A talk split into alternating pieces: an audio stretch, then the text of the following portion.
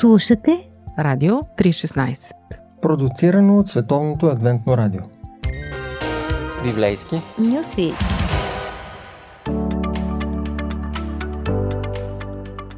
Юдея от първи век е малка римска провинция, готова да възстане против своя господар. Всеки ден набожните евреи се молят за идването на Месията. Техните свещени текстове твърдят, че той трябва да бъде син на Давид, роден във Витлеем, призован от Египет, израснал в Назарет. По призвание учител и лечител, смело сърце с ревност за храма, усмирител на бури, с характер на агне и сила на лъв. Посрещнат като цар и убит като престъпник и най-невероятното ще възкръсне три дни след своята смърт. Връщаме лентата назад и можем ясно да разграничим силуетите на царско семейство в изгнание, девица с младенец и един народ, който очаква своя месия.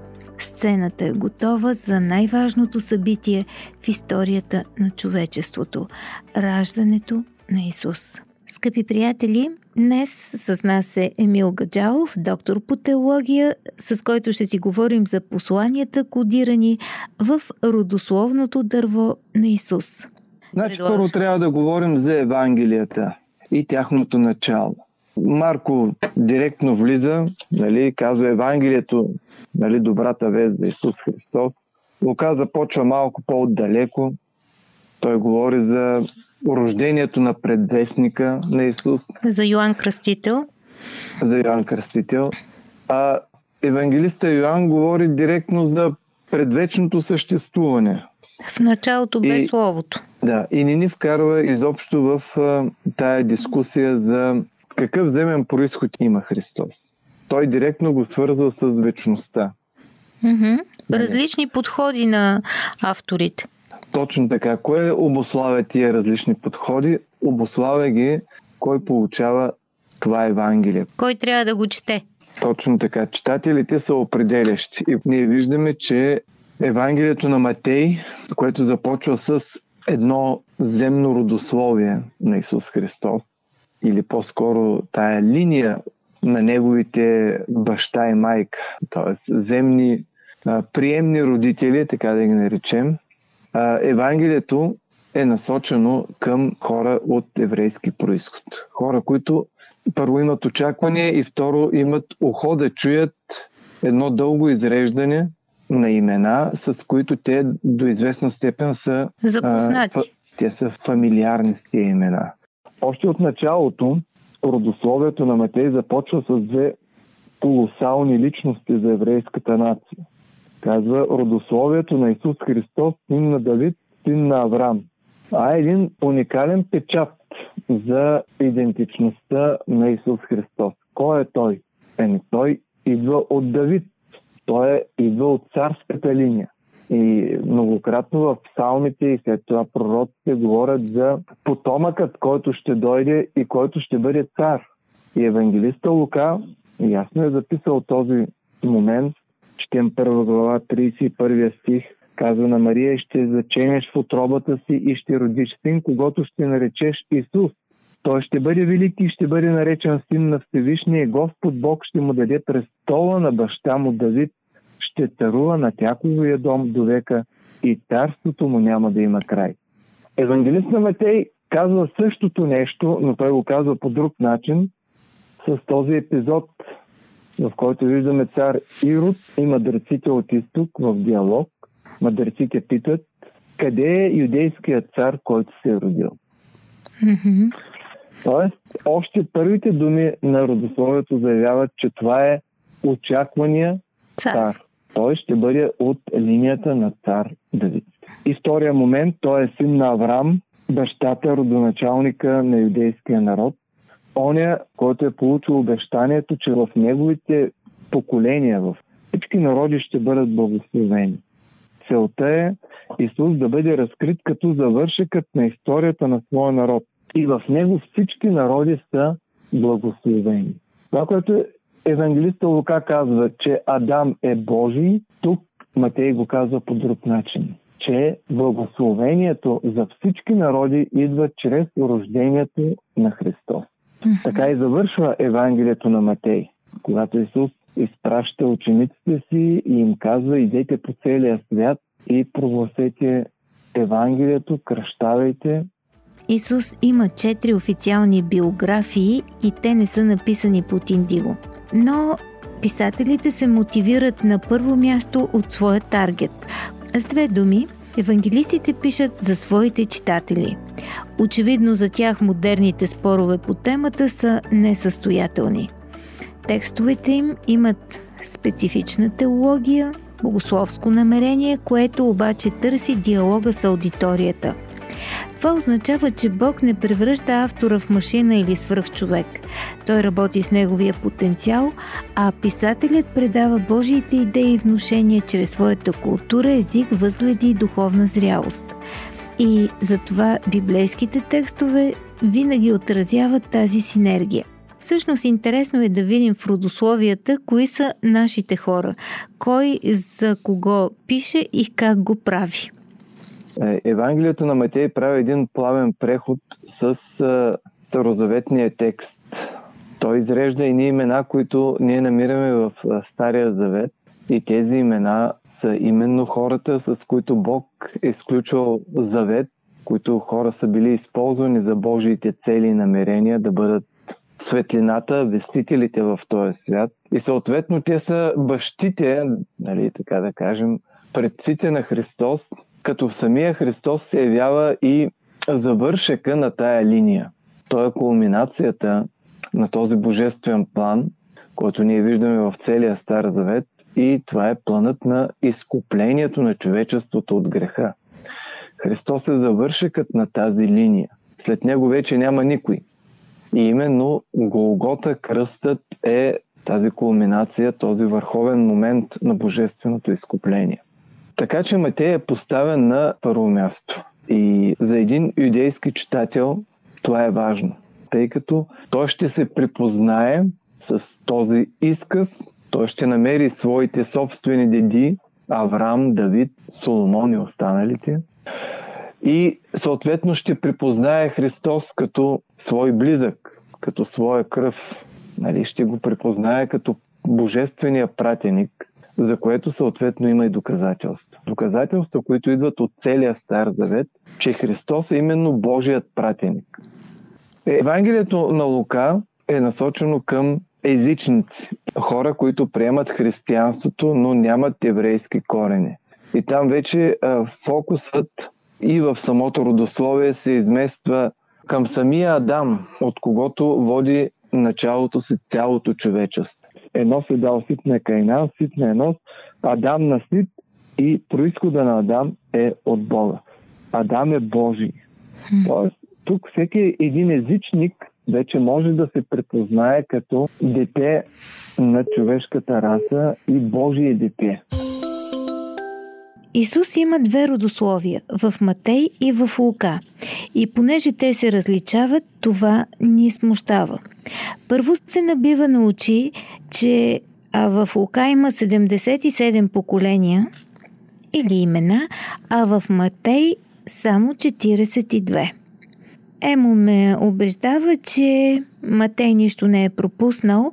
Всъщност и двата списъка не са изчерпателни, а преследват друго намерение. И наистина ще спечелим доста, ако разберем за какво става въпрос. Няма никакъв пропуск. Ако разгледаме тия 77, те са 11 по 7, а седмицата е числото на пълнотата, на завършено. И в двете има, така да кажем, спуснати имена, но когато се каже 77, означава, че то е пълно, то е завършено. Mm-hmm. В Евангелието на Матей те са по-малко. Но тяхната подредба имат така едно скрито кодирано послание за запомнение.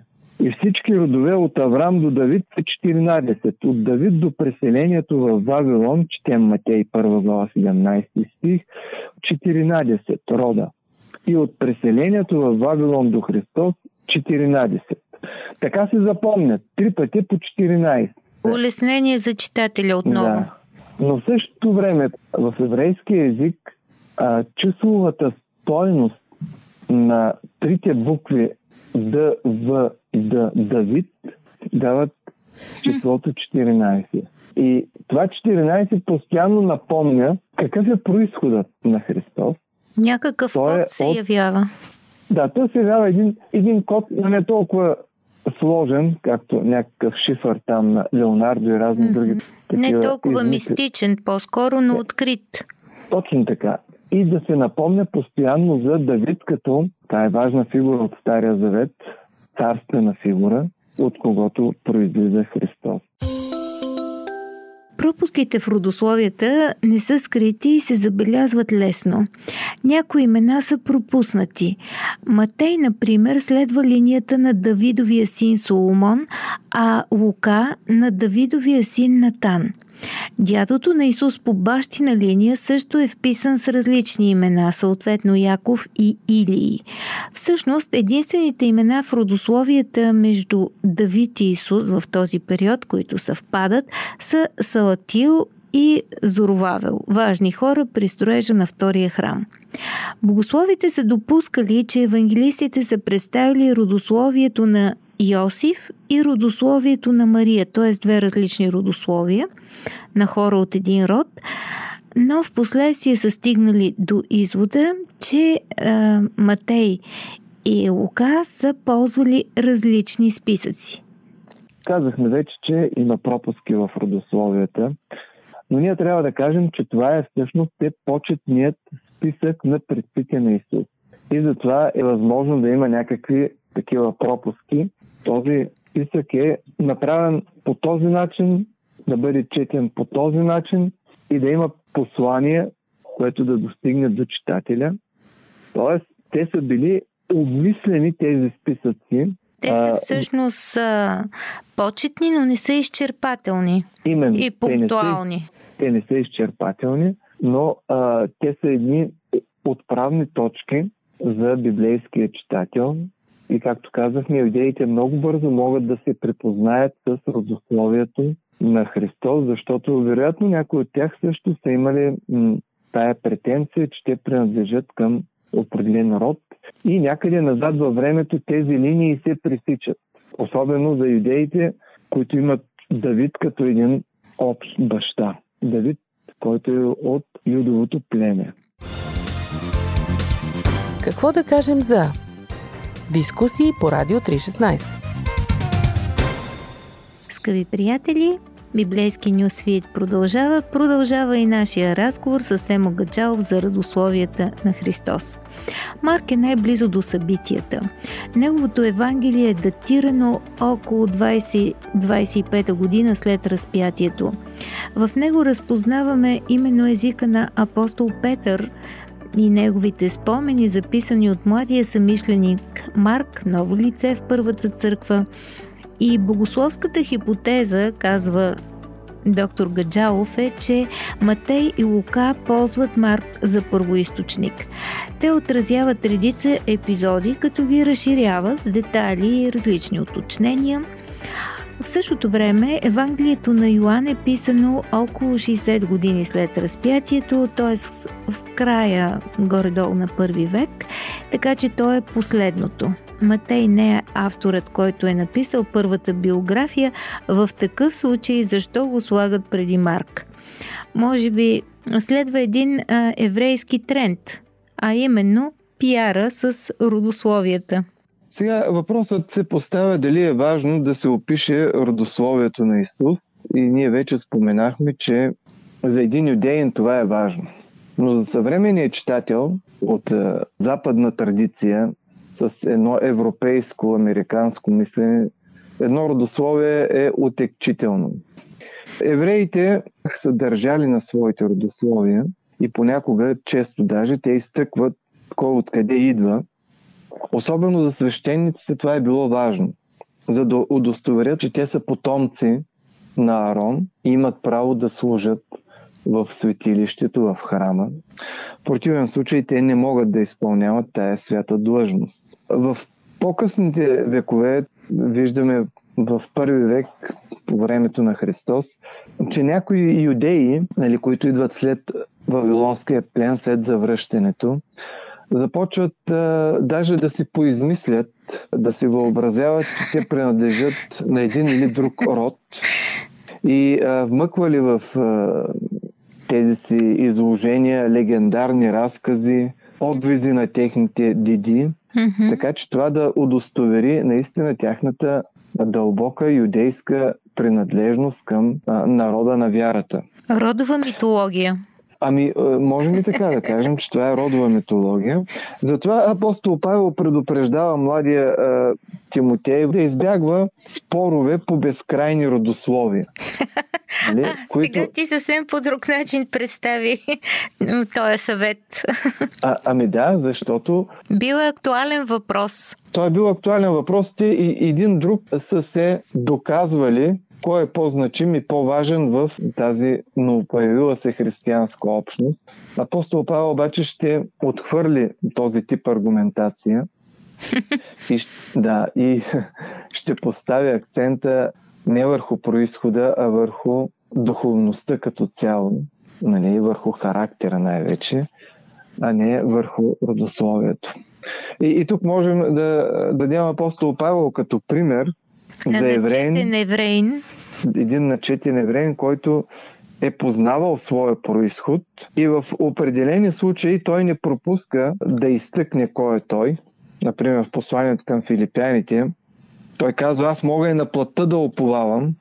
И казва, ако някой друг мисли, че може да оповава на плътта и да се състезава с мен, той Ще просто, да се, той просто да се откаже, защото аз съм обрязан в 8 ден, аз съм от Израилевия род, от Вениаминовото племе, евреин от евреи, и спрямо закона фарисей, и гонител на църквата, и най-накрая казва и непорочен. Али, непорочен означава без какъвто идея упрек спрямо неговата набожност и посвещение. Страхотно Вече, си ви. Да. Евреите са държали на родословието. И не случайно евангелист на Матей ще използва този момент, за да разкрие кой всъщност е Исус Христос от Назарет. И той ще предаде още в началото на Евангелието достоверност за неговото месианско призвание. И накрая да завършим този разговор с един а, интересен детайл. Матей пропуска някои достойни царе, за да ни вади очите с един Манасия и пет жени, повечето с тъмно или съмнително минало.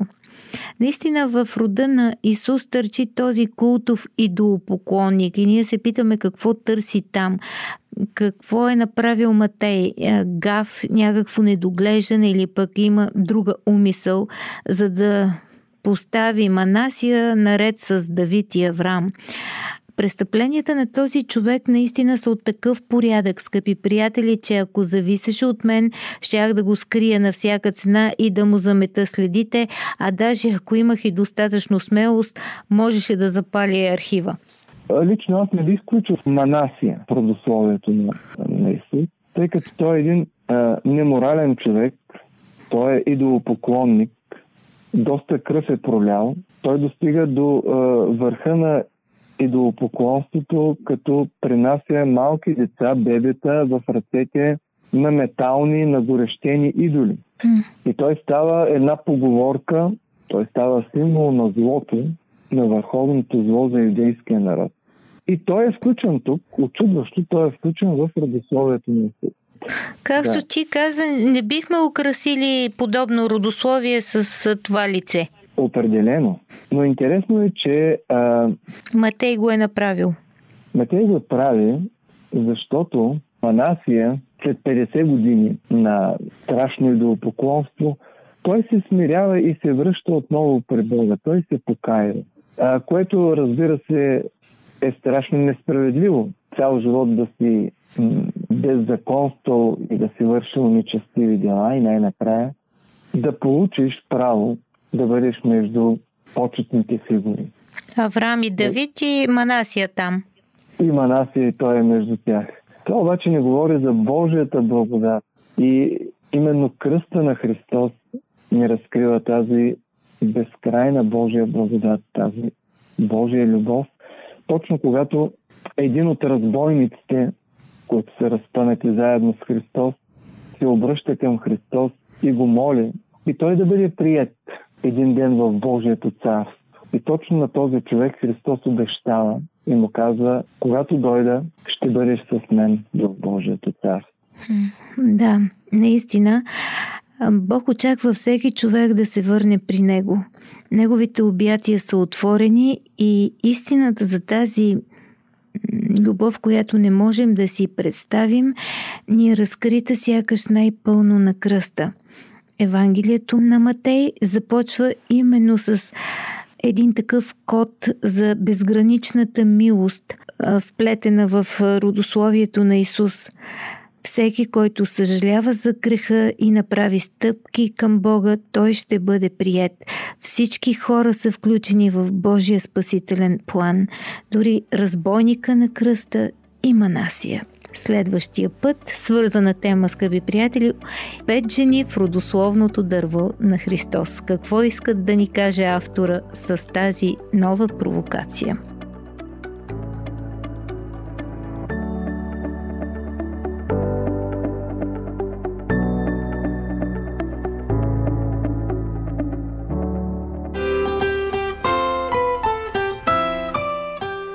по пантофи.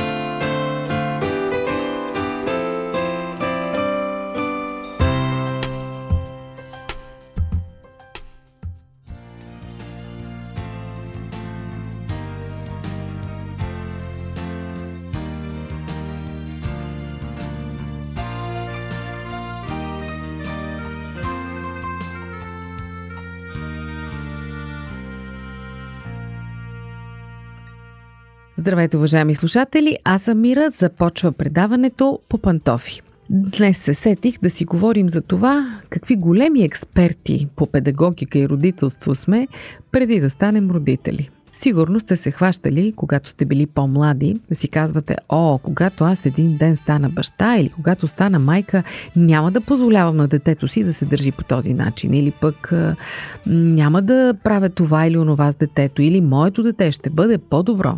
Очевидно, ние сме най-добри родители, докато нямаме деца. Обаче, когато децата се появят, нещата коренно се променят. Гледната точка се променя. Амбициите в тази посока сякаш се стопяват и се появява една натрапчива фраза «Не ми пука». Днес реших да ви представя размислите на една майка, която с много чувство за хумор обяснява от какво е спряло да й пука, когато са се родили нейните деца. Първо, не ми пука дали децата ми винаги ядат органична храна, казва тя. Да накарам хлапетата да хапнат нещо различно от макарони с сирене или пълни с захар зърнени закуски е една от битките, които се уморих да водя. В един момент си спомням как купувах органични макарони с сирене само и само да се убедя, че правя най-доброто за тях. После направи грешката да прочита хранителната информация на котията и си дадох сметка, че се самозалъгвам. Това хич не беше здравословно. Това разбира се не значи, че не слагам здравословна храна на масата. Предлагам на децата, разбира се, здравословна храна, но честно ви казвам, уморих се на всяко хранене да водя война. Затова просто вече не си го слагам на сърцето. Гледам децата да са нахранени и толкова. Второ, спря да ми пука дали лицата им са чисти. Преди бях обсебена от това лицата на моите деца да са чисти, докато разбрах, че духовият оркестър в носовете им няма да вземе почивка. Вечери ги преследвам с мокрите кърпички, оставям оркестъра да си свири. Повечето от сополите биват изядени, обаче те са органични, няма проблем. Трето, честно да ви кажа, спря да ми пука за капризите им в магазините. Някога много се впрягах от капризите на децата на публично място, докато не осъзнах, че всъщност тези пристъпи са белег са добри родители. Не, не е парадокс. Да научиш децата си как да се държат в обществото е плод на милиони уроци по благоприличие и уважение, които се случват на милиони различни места. Когато децата ми започнат да си искат разни неща в магазина, означава, че аз съм сложила граница и на тях това не им е харесало. Тоест, аз съм добър родител. И въобще не ме интересува колко се дразнят околните. Няма да си поставя детето под карантина или пък да му дам каквото си поиска, само и само да мълчи. Не, аз съм добра майка. Какво да кажем за дискусии по Радио 316? Четвърто, спря да ми пука за обувките на децата. Първият път, когато отидох до магазина с детето, а то беше без обувки, аз се почувствах като ужасна майка. Сега вече съм по-скоро О, не ме интересува. Важното е, че трябва да купим мляко. Аз се боря с тях, за да ги обуят. Те си ритат обувките, пилеят ги навсякъде, в детската градина, в църквата, в парка. Почти невъзможно е да държиш едно дете в обувките му, освен ако не ги залепиш за него. Затова не ми пука. Пето, вече не ме интересува дали къщата ми е идеално чиста. Преди много ме дразнеха играчките по пода и буклуците по масите. Ужасно зле се чувствах, като видях мивка пълна с чинии. Да не говорим какво си мислех за другите майки, чието къщи изглеждаха така. После ми стана ясно, че да имаш безупречен дом е страхотно, но да прекарваш време с децата си е много по-страхотно. Затова чистенето вече не е приоритет номер едно. Приоритет номер едно ми е да прекарвам качествено време с децата си. Шесто. Не ми пука дали децата ми участват във всички възможни извънкласни занимания. Голяма част от родителските грижи включват извън училищните занимания на децата. О, да, те са прекрасни, но аз вече не се впрягам толкова да карам децата си да прекарат всеки уикенд на игрището или залата за танци. Записали сме ги на това, на което им харесва, имат си по едно допълнително занимание на година, останалото време игри на двора. Достатъчно е. Честно да ви кажа, може да звучи еретично, казва тази майка, но вече спря да ми пука и за контрола върху електронните устройства. Реалността на днешните родители е едно постоянно менажиране на мобилни приложения, YouTube и интернет. Децата ми не гледат детски филмчета в неделя сутрин. Вместо това гледат разни идиоти в мазета, които играят Майнкрафт или YouTube видеа на хлапета, които отварят магически яйца и ядат сладкиши. Нищо не разбирам от тези неща. Те изобщо не са образователни. И макар, че ограничавам времето, което прекарват пред екраните, имам какво да споделя относно връчването на таблет в ръцете на малко малкото след тежък работен ден. Честно ви казвам, имам нужда от мир и спокойствие. И когато и трите деца са пред някакви екрани, това е капчица спокойствие в мой ден. И накрая, Казвам ви, не ми пука дали ще бъда доброволец за всяка дреболия. Когато в училище се правеше списък с родители, които ще помагат за нещо, аз все се записвах.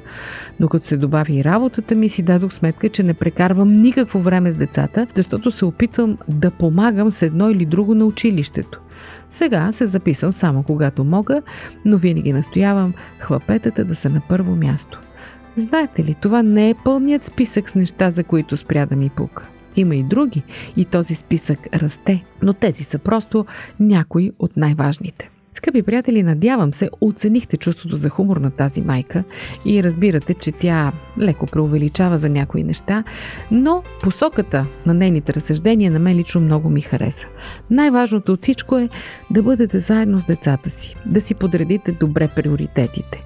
Не е най-важното непременно те да изглеждат перфектно и да се държат перфектно. Пожелавам ви успех в това. Дочуване до следващия път.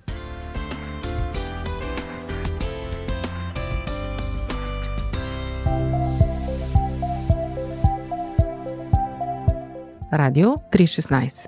Продуцирано от Световното адвентно радио.